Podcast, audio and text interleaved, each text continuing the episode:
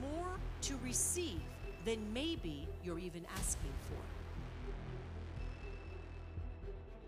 Says, I've got so much more than you're even asking for. So much more. Psalm 68 19 says he daily loads us. Say, I'm loaded with benefits. Hallelujah! Hallelujah! I'm daily loaded with benefits. That means there is no limitation within me nor within you because you're loaded with benefits. This is the word of God. Now, Psalm 103, it says that he will not forget all of his benefits. Let's go back. He, he daily loads us with benefits, but then he says we, that we shall not forget all of his benefits. Say all of his benefits. He forgives us, he heals us. He redeems us. He crowns us with loving kindness. I'm just reading from Psalm 103. He crowns us with loving kindness. He, sa- he, he satisfies our mouth with good things. Uh, Hallelujah. He renews our youth uh, like the eagles. We're being renewed. You're, you're, you're literally being renewed because the word of God is being spoken with power and with the unction of the Holy Spirit. You're literally being renewed, which means that you look younger you, than you did years before. You're looking younger because God is renewing. I firmly believe this. How many of you understand that the Word of God will literally renew your youth? That you will start looking younger even though you're getting older. Woohoo! Okay, for those that want to claim it, go ahead. I'm claiming it too. I'm claiming it's the Word of God, church. You don't have to claim it. You can go ahead and claim what the world claims that as you get old, you get sick, you get tired, you get weak, you get frail, you go on and on and on and on, right? You can claim that if you want. It's just not claiming the promises of God. You're partnering with the devil. But I didn't think I was preaching to anybody that was going to partner with the devil, at least not willingly or knowingly, right? He says, I renew your youth, and this is just one of the very many promises. He says, I renew your youth like the eagles. Are you going to receive that word? Because it's spiritual food, it's spiritual. Psalm 103, that's where we're just listing. We're just reading what God has listed in this incredible song. That he literally is renewing our youth like the eagles. You know, he also executes justice for the oppressed. He executes justice for those that are oppressed in any area that there is oppression. The king of glory is not just the King of glory in, in one form and where we think, oh, we're going to worship him. He also is the ultimate judge and he will execute what he needs to execute. So, therefore, those that are your enemies, those that are wrongfully, spitefully working against you and your families, God says, I will have the last word. Do you not know that? Yes? And so he says here, he executes justice for the oppressed. Are you following after? It's just, it's all in Psalm 103. Okay? He executes justice for the oppressed. Merciful, he's merciful, he's gracious, he's slow to anger. Promise of God, he's slow to anger. He removes our transgressions. His mercy is from everlasting to everlasting. That's how merciful our God is. He, his mercy is from everlasting to everlasting on those who fear him. Do we fear him? Yes, we fear God. Yes, we do. We fear Him. In other words, we respect and we are in awe of God. We have a reverential fear of God. And because we have a reverential fear of God, we know we don't refer to Him as the man upstairs. We don't refer to Him in terminology that is very dishonoring.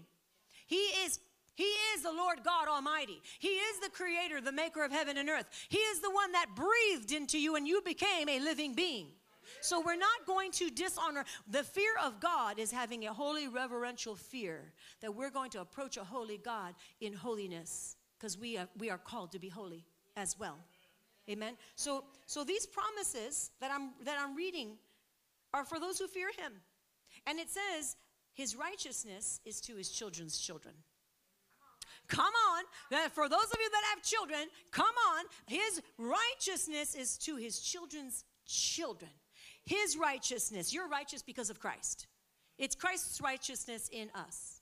Okay? So his righteousness, because he is the righteous one, right? His righteousness is to his children's children. So it continues, it goes on. One generation to the next shall praise him. One generation, your generation to the next generation shall praise the glorious King of Kings and the Lord of Lords. Amen?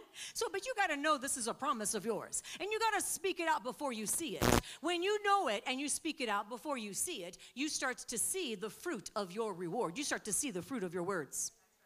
Amen? Hallelujah. Psalm 37 and 25 says, I've been young and now I'm old. But I have, he says, yet I have not seen the righteous forsaken, nor his descendants begging bread. What a promise. That means he's, I, that means he says, I have not seen the righteous forsaken. Who's the righteous? Shout glory. Glory. Glory. I'm the righteousness of God. Okay, so since we know this, he says, I, the, the righteous shall not be forsaken, nor shall his descendants be begging bread. That means your children will not be begging bread. That means God has not only provided for you, but as you live holy unto God, you better believe your children are going to be the recipients of this beautiful walk. Your children and your children's children are going to be the recipients of what God has promised and you came into agreement with, and now it's not only yours, it's theirs. How many of you really believe this promise? We absolutely, fully, completely believe this promise uh, that God has put something on the inside of you, and that seed, that hope, that it's cherished is going to literally multiply because because His Word says so. He, his word said so. You guys, we have to be people of the word. His word says so. And so it's going to it's going to multiply. And it's not just for you. It's literally being reproduced. Glory to God. There's a story in Acts chapter 3 talking about a lame man that was healed. Now, he was crippled at birth. He was crippled at, at birth, but he was healed through faith, not his. It wasn't his own faith that healed this man, but he still was healed through faith. Someone else's, just say, somebody else's faith. You know, you might be a recipient of somebody else's faith. Maybe that's even how you got saved. Maybe you had a praying grandmother praying grandfather. Maybe you had somebody in your family that was praying for you day and night, night and day, and they were on their knees before the King of Kings. And their faith for you literally awakened you to the truth. Amen. Hallelujah. So, this man, lame and crippled at birth, for 40 years, he was healed and he received perfect soundness. Look at verse 16, and then we're going to go back and we're going to read some of this. Look at verse 16. And his name, his name, say it's the name of Jesus that we are referring to, the name of Jesus, glory to God. Through faith in his name, through faith in Jesus, that beautiful name, has made this man strong whom you see and know. Everyone saw, everyone knew. He, he couldn't walk for 40 years. You better believe his ankles were weak. His legs were weak. You better believe he did not know how to walk. His, he never walked. It was, it literally says here, he was crippled at birth. So it wasn't that he couldn't remember, he never walked. He never walked. But yet, God is the God of impossible situations becoming very, very possible, right? So he says here, this man, he, he made him strong, whom you see and know. Yes, the faith which comes through him has, through him, through who? Jesus, through him. The faith that comes through Jesus has been given to this individual, this crippled one at birth. And it says, and perfect soundness in the presence of you all. So he received perfect health. He received wholeness. Say wholeness. wholeness. Say, I'm whole in Jesus. Whole in Jesus. I receive everything he has already given to me in his word. In his word, full of the promises of God. Let's start with verse 1. Verse 1 of chapter 3 says, Now Peter and John went up together to the temple at the hour of prayer. The hour of prayer. You know, they prayed three times a day at the hour of prayer, they're going up to pray. We see here that they routinely did what they knew was right to do. At the hour of prayer, they went up.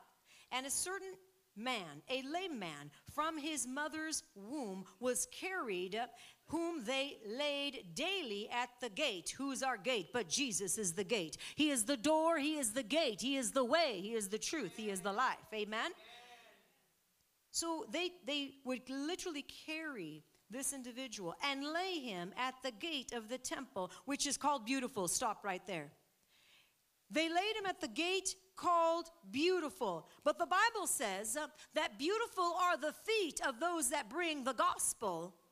They laid him at the gate called Beautiful, but God says, You are beautiful. Beautiful are the feet that bring the good news. When we bring forth the good news, God says that's a beautiful thing. Where do they lay this lame man? At the gate, the gate called Beautiful. The gate where it's called beautiful, and beautiful is what's represented and, and described for the feet that are bringing the gospel. So he literally was laid at the gate that the gospel was going to be preached at. And you better believe the gospel was preached, and you better believe he received it. Even though he had no remembrance of what it would have been like to walk because he never walked. Say he never walked. He never walked. This was from birth. And so he was going to receive a mighty, mighty miracle, not because he asked for it, but because he was in the right place at the right time. He was just in the right place at the right time. He was at the place where prayer was happening. He was at the temple, the gate called Beautiful, where the gospel shoes of, you know, that, that God says those feet that are bringing the gospel are beautiful. Mm, they're beautiful. He was literally positioned in a, in a place where there was a gate. A gate allows some in and, and allows some out, right? It's an open door. It's, it's, it's sometimes a closed door, but it's an access. It's an entryway. He was placed right at a position where he could receive, and it had nothing to do with him. It had nothing to do with him. Do you know that so many times you come here for, for because you love this church, because you love Jesus, and you just want to receive what God is doing here, and you come without even an expectation to receive healing or something else, but God still touches you anyways, and God still heals you anyways. That's exactly what we are reading in this story. And it's incredible. We know because God knows what you need even before you ask. God already says, you know what, I already know what they're doing, I already know what I'm bringing them into, so I'm going to bless them beyond beyond their wildest imaginations, even when they don't even ask me. Now, that doesn't mean you shouldn't ask, because remember the word today. We're to ask, and we're to ask big, right? Right? We are to ask. We are to ask big. But even when we don't, even if we, for whatever reason, fail to ask, we serve a loving Father who knows your needs. He knows what you need even before you even ask. I love the fact that this man did not ask, but yet he received such a crucial, critical healing. You couldn't walk.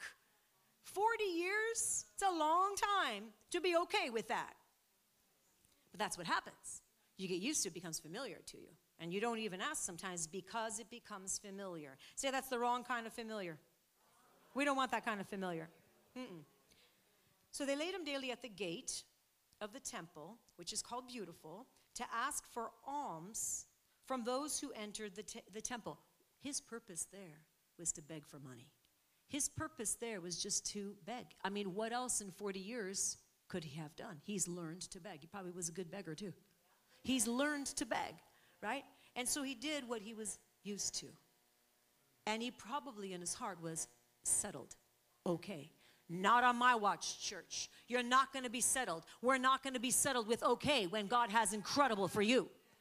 We're not going to be settled with okay when God says, I have, I have incredible, I have over and above for you. Amen? No stagnant waters here. Glory to God. So he's here asking for alms.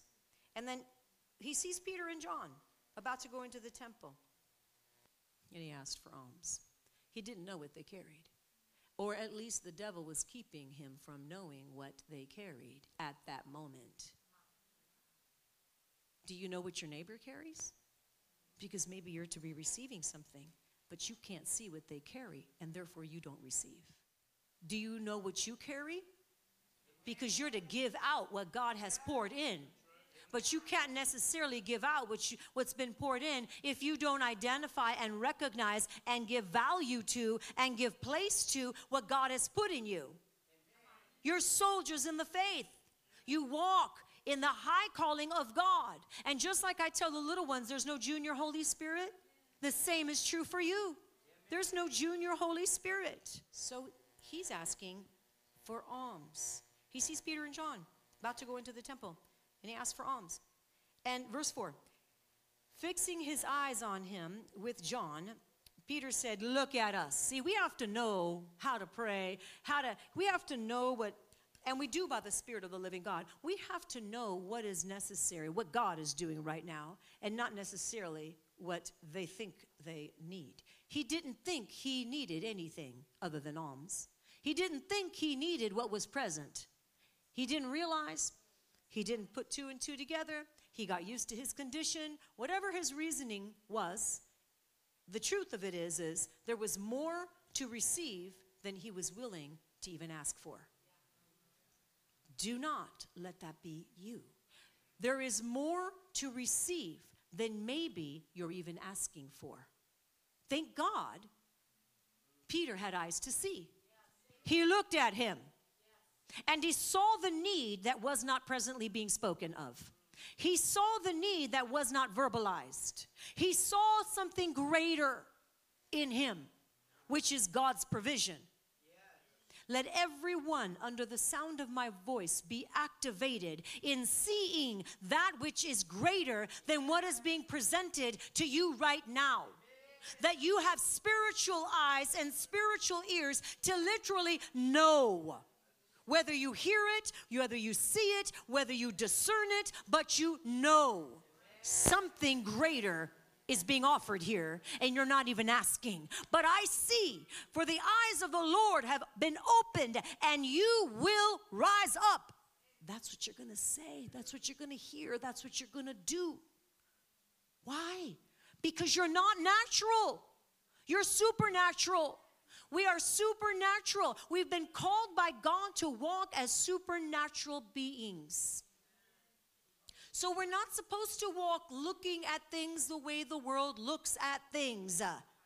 We are not supposed to evaluate and judge based on worldly standards. We have literally been born anew. We've been born from above.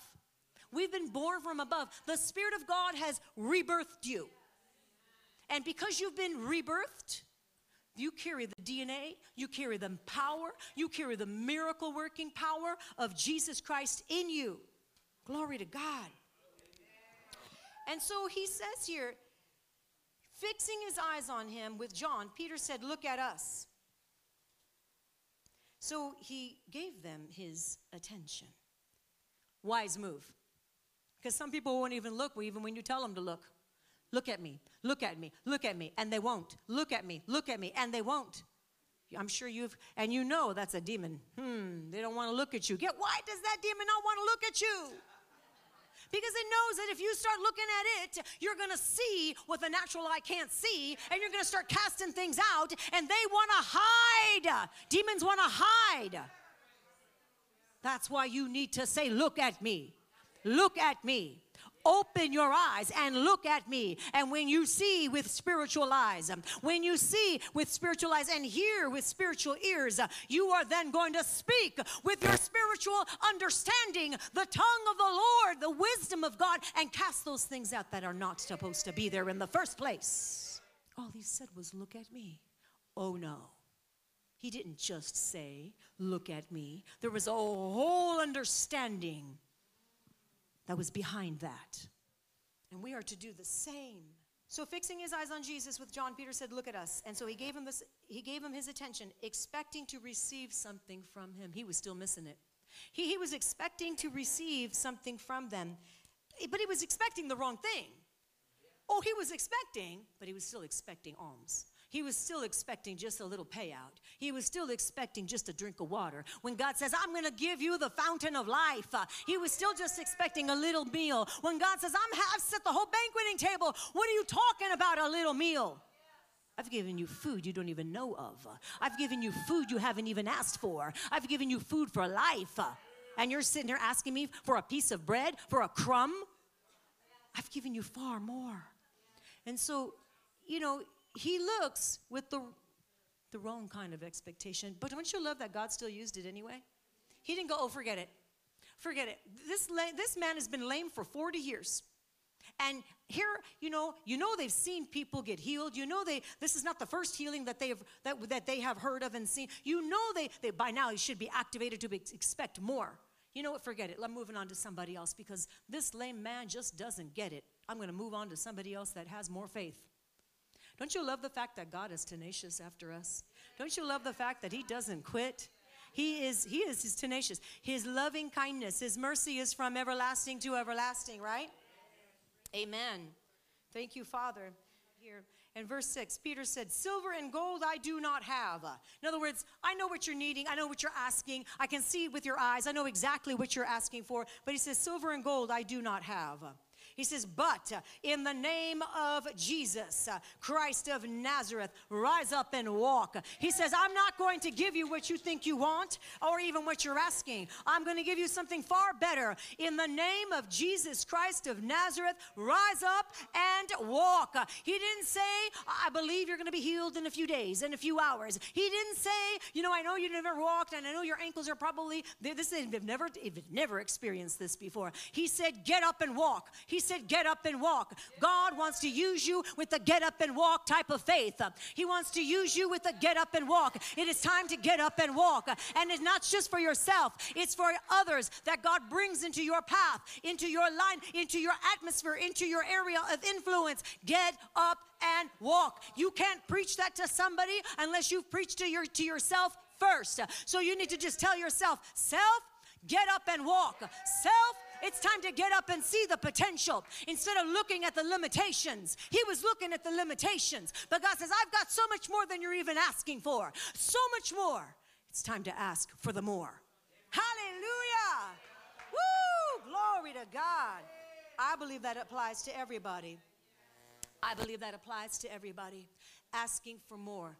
God would not have given me that word that there are some that are not asking big enough if it didn't apply to quite a few. He didn't just say, get up and walk. He didn't literally just say that and just turn around and, I hope he did it. I hope he does it. His faith carried through. Your faith needs to carry through. He takes him by the right hand. He says, Okay, now let's demonstrate what you just received and what I just spoke.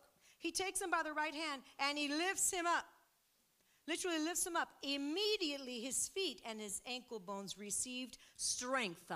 40 years of an inability to walk, but immediately ankles, bones, legs, joints receive strength. That is not natural, guys. That is not normal, guys. That is not the way it works normally. But we don't walk normally. We walk supernaturally. We walk with an anointing. We walk with God's divine power on the inside of us. What are you not asking for that God is quickening in your spirit man right now to start asking for? That's the question, and that's what I want you to start asking Him. Where have I limited you because I got used to my 40 year condition? Where have I got used to it's okay because literally this has never happened in my life. My grand my grandparents never walked in this anointing. My parents never walked in this anointing. Why would I expect to walk in this anointing? Because the God of glory, the King of glory is here and he's called you and he says, "Will you be the forerunner? Will you receive? Will you open up your understanding, your heart to receive the fullness of what I have for you?" And the answer church is, "Yes! Amen." Come on, shout out that amen like you really mean it. Like you really mean it. Hallelujah. Well, this man, remember, he wasn't even asking, he wasn't even looking, he was content. They're going to put him there by that gate called Beautiful, and he's just going to ask for alms. And look at what happened. What a glorious day. This is a day of turnaround for him. It's a day of complete change, complete change. Not only does he pick him up by the right hand, not only does immediately his feet and ankle bones receive strength, he gets up. he starts to leap. He stands up. He starts to walk. He enters the temple with them. He walks, he leaps, and he praises God. He wasn't afraid. He wasn't ashamed. He wasn't, oh, I don't want to seem too undignified. I don't want to see, I don't want to think, I don't want people to think it's all about me. He knew it's about Jesus. He knew he was going to give glory to, to the King of glory. He knew. And so he's, he gets up, he praises, he shouts, he is leaping, he is dancing. We're not even talking about just walking. We're, if you're leaping and you're dancing, you're putting a whole lot of pressure on that joint. Naturally, that should never happen. Naturally, you probably should fall down because your muscles and your bones, everything needs to kind of grow and heal and become strong. No, this is a supernatural situation because it's a supernatural God. Stop putting limits on our Heavenly Father. That's the point here. Stop putting limits. We put limits and then we wonder why God is not answering. Stop putting limits. God doesn't put the limits. This man didn't even ask for this, but yet he got it anyway. This man was asking for, he was literally asking for alms, but God set him up with the Holy Spirit, Holy Ghost filled individual. God set him up with someone that had eyes to see. Will you be that someone for somebody else? Look at verse 12. Because you know, everybody saw it, everyone that was there, they all saw this miracle. So when Peter saw it, he responded, Well, you know, you, you've got all these people, you know, they're, and you know they're not okay with what just happened. Okay. Peter responds, Men of Israel, why do you marvel? Why are you in shock? Why are you, why are you shocked the goodness of God? Or why look so intently at us, as though by our own power or our own godliness we made this man walk? Uh, he is saying here, it's not our power, it is the power of God in us. It is not your power, it is the power of God in you. Always keep that right, always keep that straight. It is the power of a yielded vessel that is filled with the power of God's anointing. He's saying here, you denied the Holy One. Look at verse 14. You denied the Holy One and just and the just and you ask for a murderer to be granted to you. He's saying you don't understand this power. You don't understand this power and you didn't understand it when he walked on earth either. And so verse 15 he says you killed the author of life. You killed the prince of life the author of life the prince of life whom god raised from the dead of which we are now witnessing. You want to know what you're witnessing? You're witnessing the power of the one you killed and so, verse 16, he says, and his name. And we started with this verse, and we're going to end with this verse. And his name, through faith in his name, have faith in God. Have faith in that beautiful name, the name of Jesus. And faith in his name, he says, has made this man strong. You want to know what made this man strong? Faith in that beautiful name. It says, Whom you see and whom you know. Yes, the faith which comes through him has given him perfect soundness in the presence of you all. Wholeness, perfect soundness, health, complete, no, nothing lacking and nothing missing. This is what this man that was formerly the lame man from birth now received. So no longer is he identified as a lame man.